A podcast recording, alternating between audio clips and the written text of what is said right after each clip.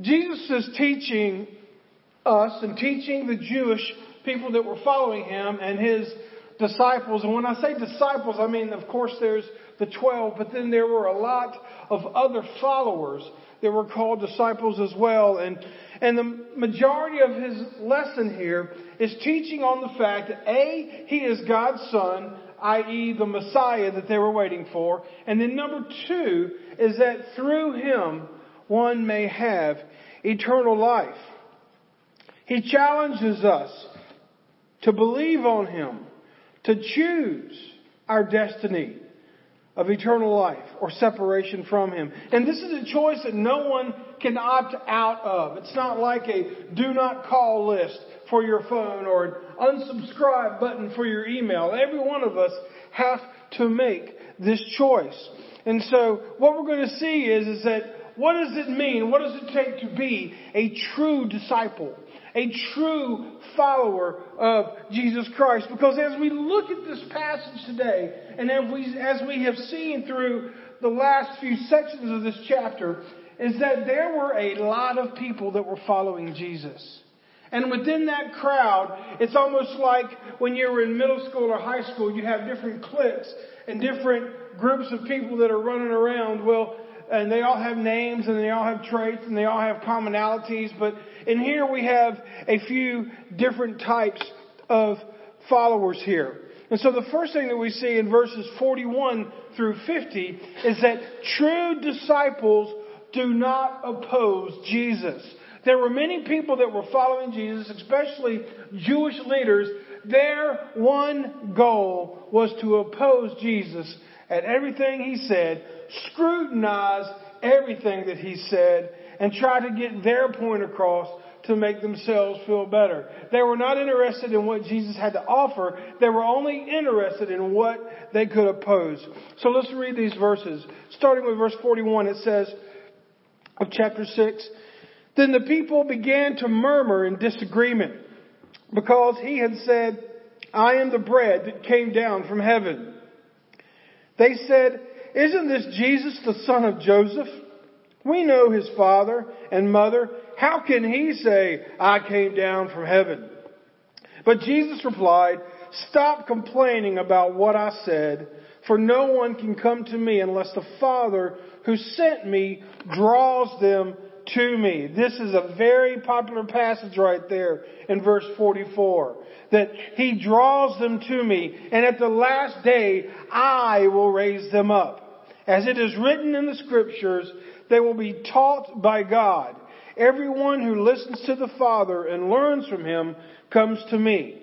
Not that anyone has ever seen the Father, only I, who was sent from God, have seen him.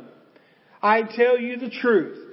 Anyone who believes they have eternal life, yes, I am the bread of life. Your ancestors ate manna in the wilderness, but they all died. Anyone who eats from the bread from heaven, however, will never die. Now that's a lot of verses to, to put into a few points, but, but let me give you the synopsis. The Jews here are saying, who does this guy think he is?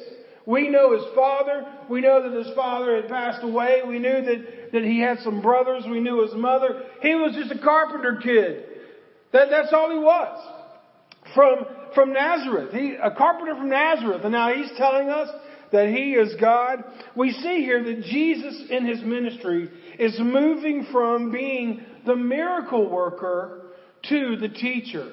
He's moving from the miracle worker to be the teacher. Why do you think he's making that shift? Here's why. Because to receive a miracle, all you have to do is receive.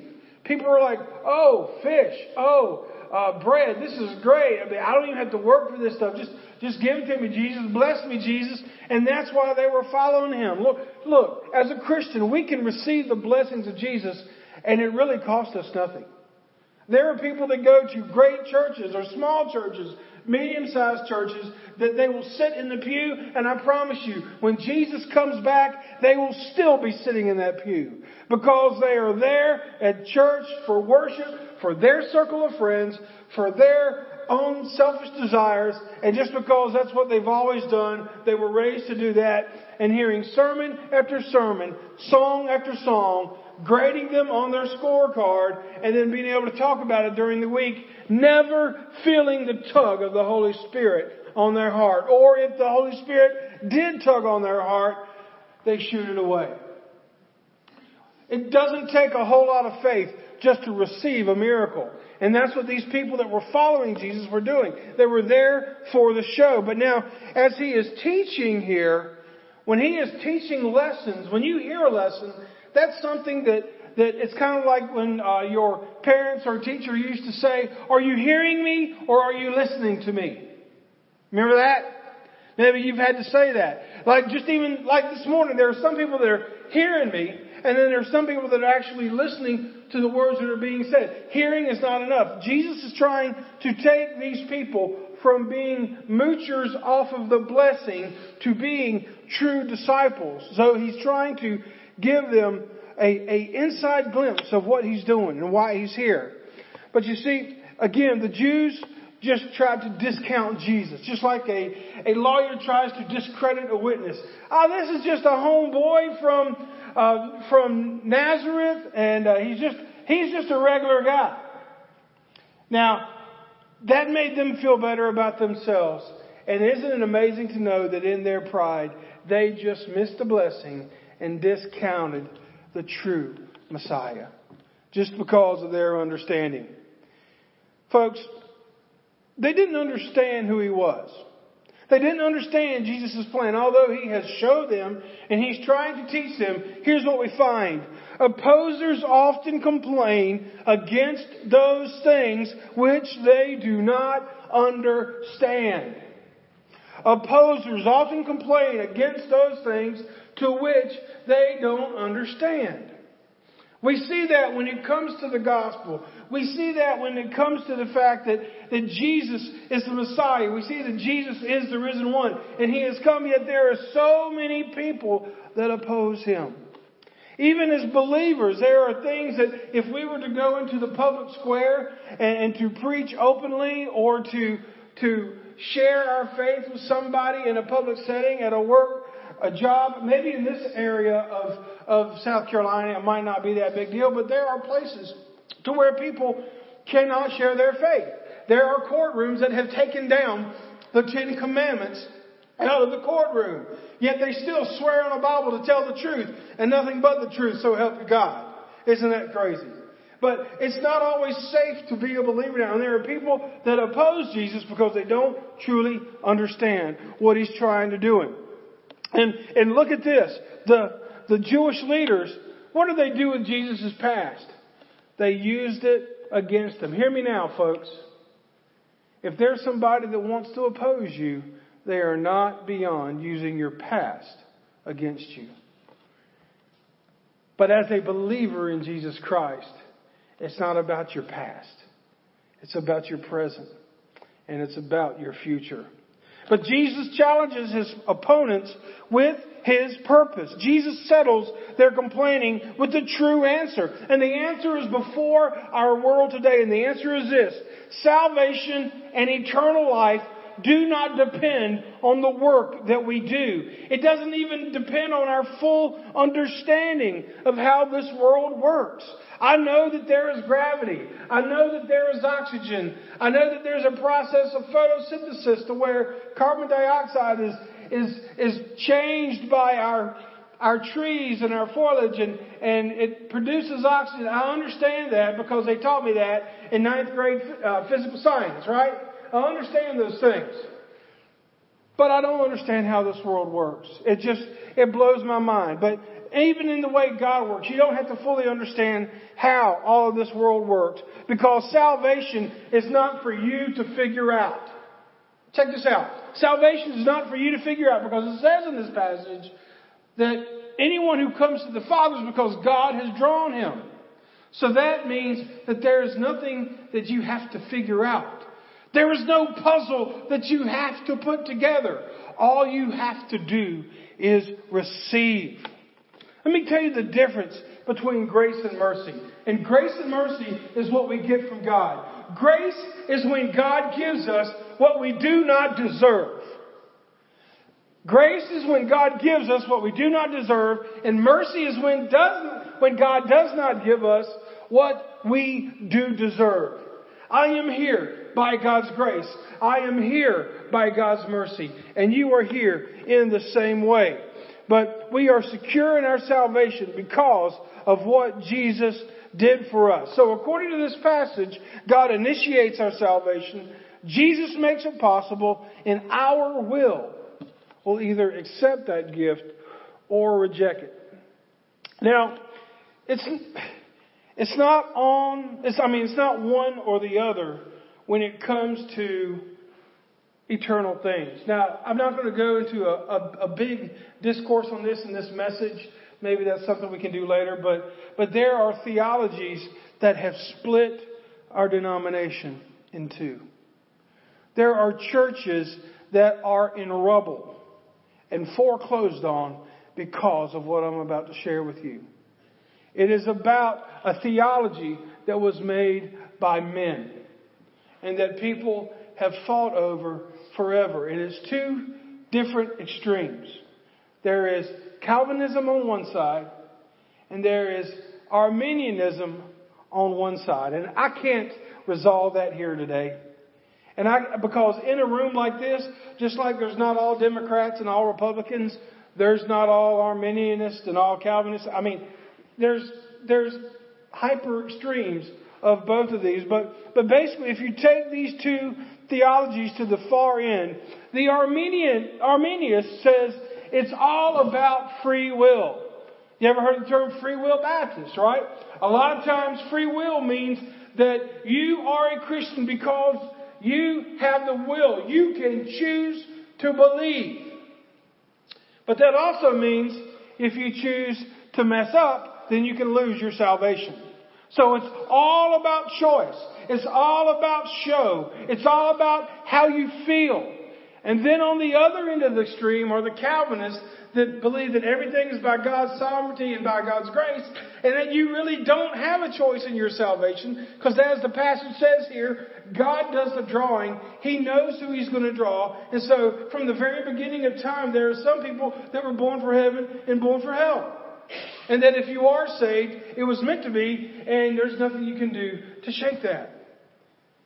And here's the thing I am not one side or the other. If there are people in here that are one side one way or one side the other, we can agree to disagree because that is doctrine based on man. And I can sit down with the Bible and I can give you verses that support both of those extremes.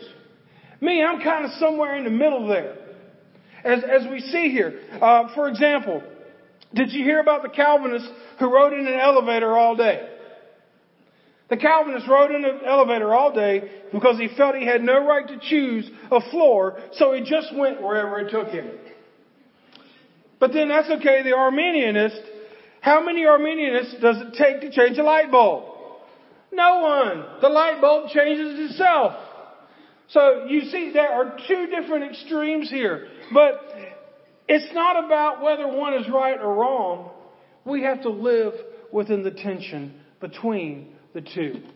What do I mean by that? That means, y'all can read this verse again if you want. If you are saved, if you are a Christian, if you have accepted Jesus Christ into your life as Lord and Savior, you felt that tug on your heart and you prayed to receive Christ, it is not because you were good enough.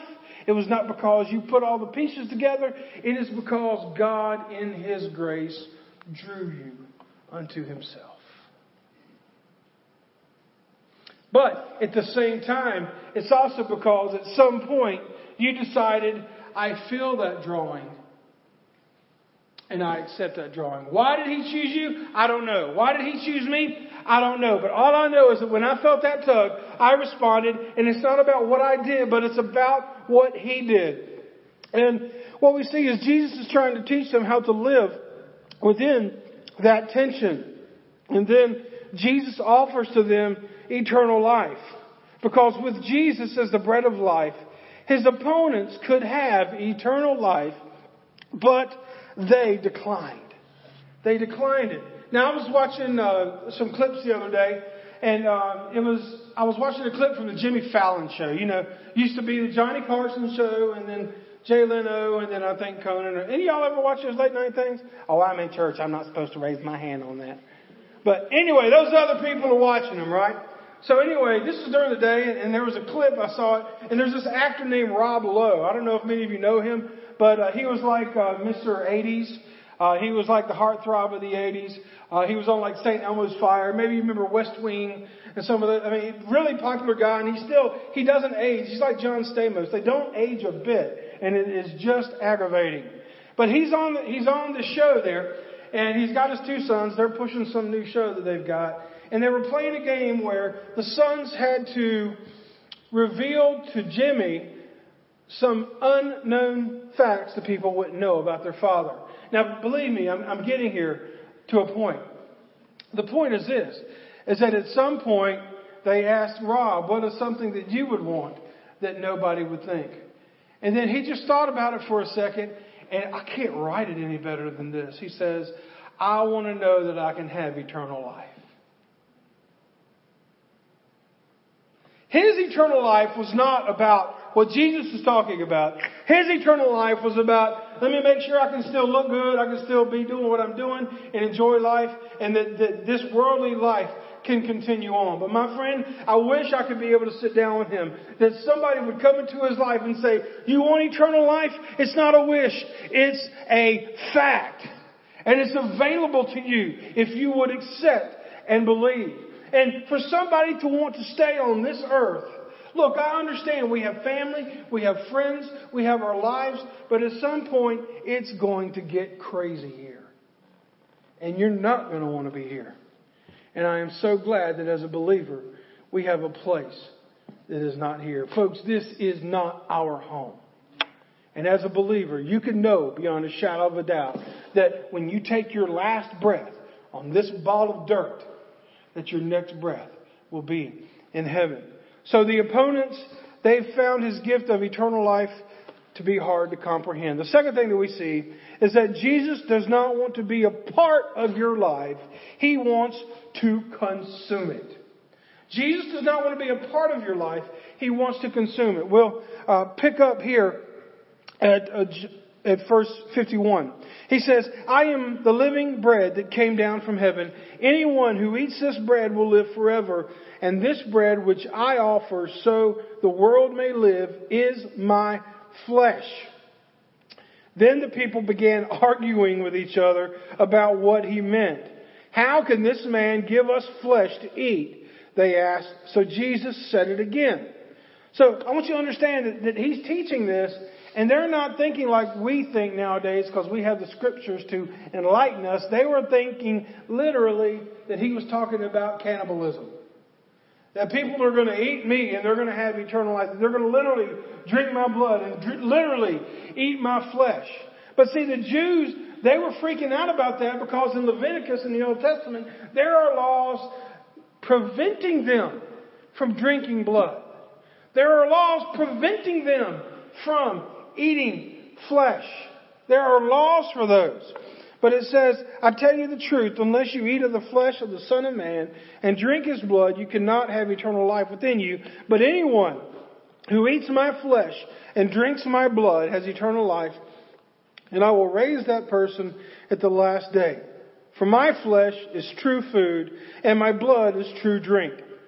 Anyone who eats my flesh and drinks my blood remains in me.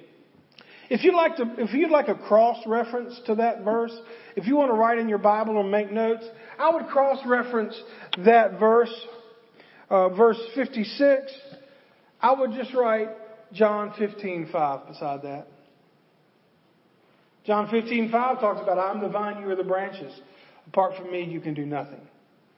But if a man remains in me, he can do anything. And he says in verse 57, I live because of the living Father who sent me. In the same way, anyone who feeds on me will live because of me. I am the true bread that came down from heaven. Anyone who eats this bread will not die as your ancestors did, even though they ate the manna, but will live forever. Here we see here, we've got a group of opponents We've got a group of pretenders, and they would rather argue about what Jesus is saying than to truly try to understand what he is saying. And this is very reminiscent. If you go back and remember when we talked in chapter 3, remember a guy named Nicodemus came to Jesus and said, What must I do to have eternal life? And Jesus told him, You must be born again. And he, he couldn't comprehend that. He thought he literally meant that you would get back inside your mother and come back out. So that's the same thing going on here. They are thinking literally, you want us to eat your body and you want us to drink your blood? You're crazy. And he's saying, look, let me give it to you this way. Remember, he's primarily talking to a Jewish audience. They remember the stories of their ancestors receiving manna from heaven. There was so much manna that they would end up taking it for granted. They would try to store it and it would spoil, but they would have it the very next day. They would walk over it. It would be under their feet. There would be so much. And they would have as much as they could take during the day. Folks, understand this. God blesses us every day. His blessings fall upon us more than we ever realize. If we would just take time to understand. But what Jesus is telling the Jewish listener here, and what he's telling us, is that your ancestors ate that manna that came from God. And it sustained them. And it gave them long life, but they still died. But the bread that I'm talking about, if you believe in me, you will never taste death. That is mind blowing to them. And they could not understand that. And why do you, this is not a reference to the Last Supper, which we're going to observe in just a second. But what he's talking about is, I, I don't know, medicine amazes me. How, when I have a headache and I take an aspirin or an ibuprofen, how does it know where to go? It amazes me. It's like, you know, it's got like a little smart pill in there. It goes, oh, oh go to the head. No. I, I guess I understand how it works, but uh, some of you that that are in the field, if you ever want to explain it to me, I'll, I'll listen. But but it's just amazing how you take a drug and it knows where to work. But you know what? There are instances. Have you ever taken the wrong drug? Maybe you forgot you took a pill and you ended up taking two of them. Or maybe you took the wrong pill. You know what? After you take medicine and it's ingested into your body, you're not getting it back. It's, it's there. And so paramedics and doctors and nurses are trained to, if you put something in your body that's not supposed to be there, they will put more stuff in your body to counteract that stuff to hopefully knock it out. But here's what Jesus is saying by being the bread and by being or drinking his blood, what he is saying is, I don't want to be a part of your life. I don't want to be a thing. I want to consume your life. Just like the medicine. When I come into, when I come into your life, we are inseparable. So if all you want is me for my miracles, if all you want is me for your power, then you are barking up the wrong tree, my friend. Because if people are my true disciples, I want them to consume me. And the last thing that we see here is that Jesus' message sifts out true believers. You know, if, if y'all don't know what a, a sifter is, many of you in here bake, so you would know what this is. Basically, you put flour or cornmeal or whatever in it, and you, it's like a little pan with, with a mesh on it, and you, you sift it. You shake it back and forth, and then what needs to come out comes out. Right? Am I right, ladies? Is that right? Is there a better way to say that? Okay, just checking. I'm not a baker, I'm a consumer. You can tell, right? But the, the, I understand the fact that, that the sifter, it keeps the stuff you don't want in the flour out of the flour. And so we see here that there is a sifting going on with this crowd that is following Jesus for his miracles. And it says in verse 60 through 64, it says, Many of his disciples said, this is very hard to understand. How could anyone accept it? And Jesus, I, man, this blows my mind here. Jesus was aware that his disciples were complaining. Jesus was aware that his disciples were complaining. So not only was it bad enough that the opposers, the Jews, and the pretenders, but even his true disciples were arguing among themselves because, as I maintain, up until Jesus' crucifixion and then resurrection, many of the disciples, even the twelve, didn't fully understand who he was or what he was doing until the resurrection. So we have opponents that are arguing. We have pretenders that are arguing, and we have disciples that are arguing. And he knows that they're arguing. So he said to them, Does this offend you? Then what will you think if you see the Son of Man ascend to heaven again? The Spirit alone gives eternal life. Human effort, human effort accomplishes nothing. And the very words I have spoken to you are spirit of, and life. But some of you do not believe me. For Jesus knew from the beginning which ones didn't believe and the ones who would betray him. Folks, many pretenders choked on Jesus' teachings. Many pretenders choked on Jesus' teachings. Maybe even some of you can remember maybe when you were younger. Maybe you were in a youth group setting. Maybe you were in a college Bible study setting. Maybe you were in this church many years ago and there are people that you thought would go to hell and back with you that somewhere along the way lost their way that somewhere along the way realized that they were not true disciples, that, that somehow they were weeded out. See, you mean we have to give up our lives totally to serve you? Is what they're asking? Are you saying that, that, that our life exists no more and is all about serving you? And Jesus is saying, you got it!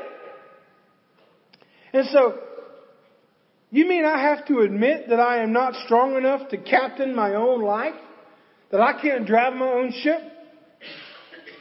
Who are you to say that?